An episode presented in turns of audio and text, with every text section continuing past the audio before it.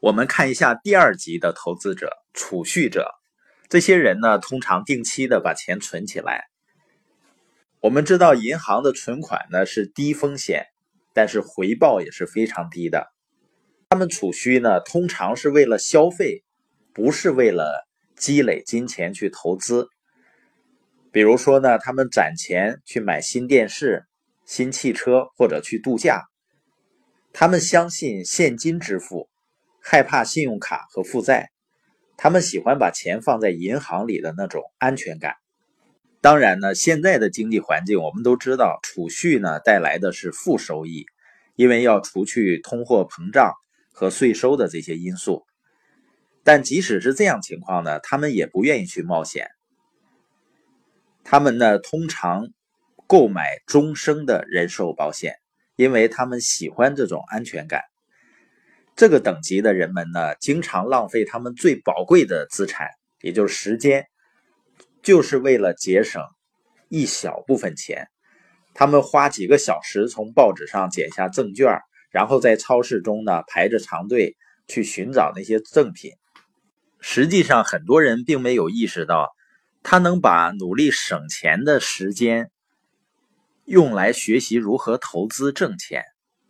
像中国呢，也有一些十几年的时间带来几十倍甚至数百倍回报的公司，比如说贵州茅台等等一些优秀的企业。但是这类人呢，他们对于安全感的强烈需求是出于恐惧，这迫使他们呢把积蓄用于低回报的投资。你经常会听到这些人说呢，省一分钱就等于挣一分钱。或者呢，我是为孩子们节省，实际上呢是某种深层次的不安全感支配着他们和他们的生活。实际上呢，因为通货膨胀啊，储蓄已经变成非常糟糕的投资选择，因为他们的钱会不断的贬值。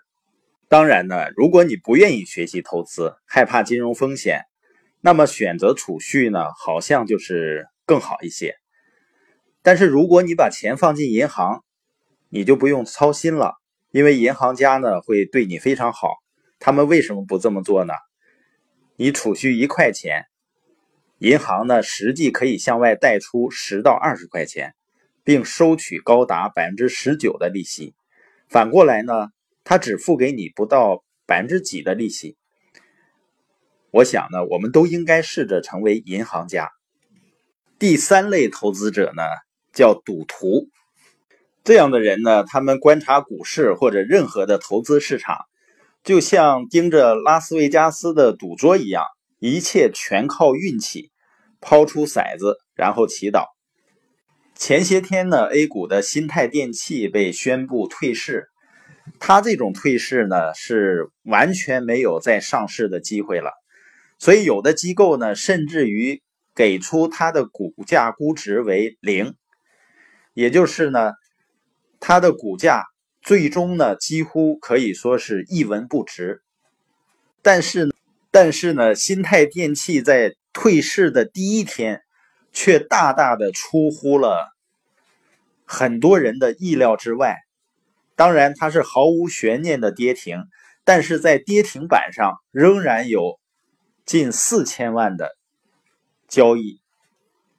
很多人啊，已经不能用没长大脑来形容了。接下来几天呢，又是连续三个跌停，就意味着第一天进场的人已经亏损了百分之三十以上。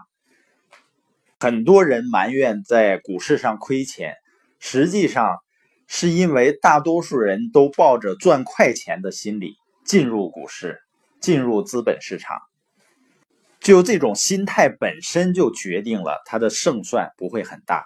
这些人呢，没有设定交易规则或者准则，他们做事的方式呢，就像小男孩一样，总是假想，直到他们赢了或者全部输光。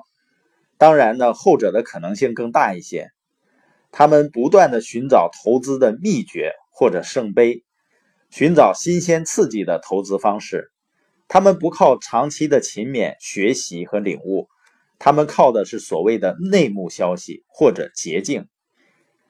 或者是一些所谓的分析师的忽悠。这些人呢，是这个世界上最差劲的投资者。当人们问他们怎么投资时呢，他们总是含糊其辞。事实上呢，他们赔了钱，而且通常是很大一笔钱。这种类型的投资者，百分之九十以上的时间是在赔钱。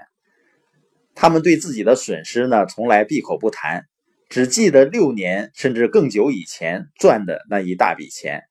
他们自认为很聪明。而不认为仅仅是走运罢了。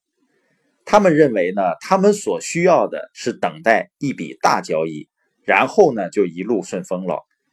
社会上管这种人呢叫不可救药的赌徒。说到底呢，他们只是在投资问题上过于懒惰。